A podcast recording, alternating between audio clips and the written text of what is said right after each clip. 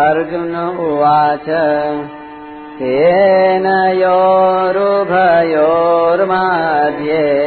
रथं स्थापयमेच्युत यावदेतान्निरीक्षेऽहम् योद्धुकामानवस्थितान् कैर्मया सह योद्धव्य मास्मिन् रणसमुद्यमे इक्कीसवां और बाईसवां श्लोक।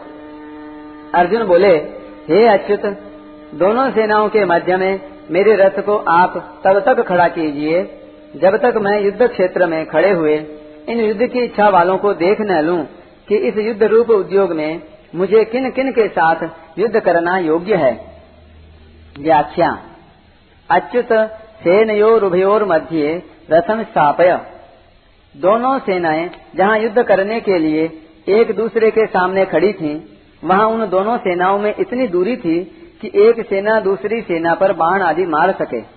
उन दोनों सेनाओं का मध्य भाग दो तरफ़ से मध्य था। पहला, सेनाएँ जितनी चौड़ी खड़ी थी, उस चौड़ाई का मध्य भाग, और दूसरा, दोनों सेनाओं का मध्य भाग। जहाँ से कौरव सेना जितनी दूरी पर खड़ी थी, उतनी ही दूरी पर पांडव सेना खड़ी थी। ऐसे मध्य भाग में रथ खड़ा करने के लिए अर्जुन भगवान से कहते हैं, जिससे दोनों सेनाओं को आसानी से देखा जा सके। सेनयोर उभयोर मध्य पद गीता में तीन बार आया है।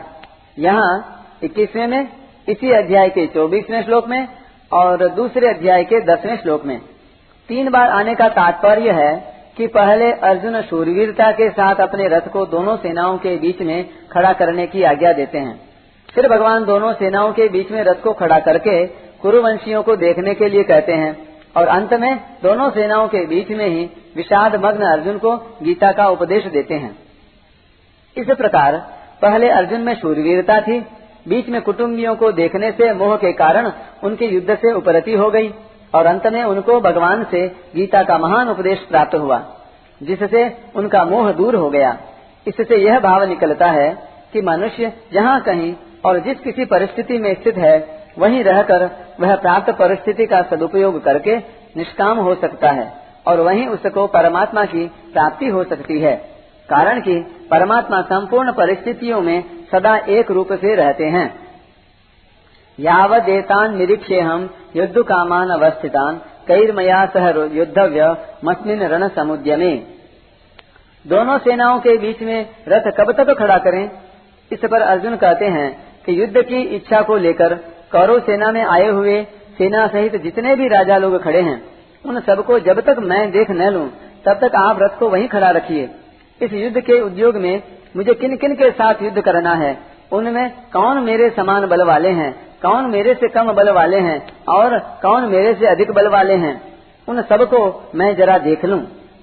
यहाँ युद्ध कामान पद से अर्जुन कह रहे हैं कि हमने तो संधि की बात ही सोची थी।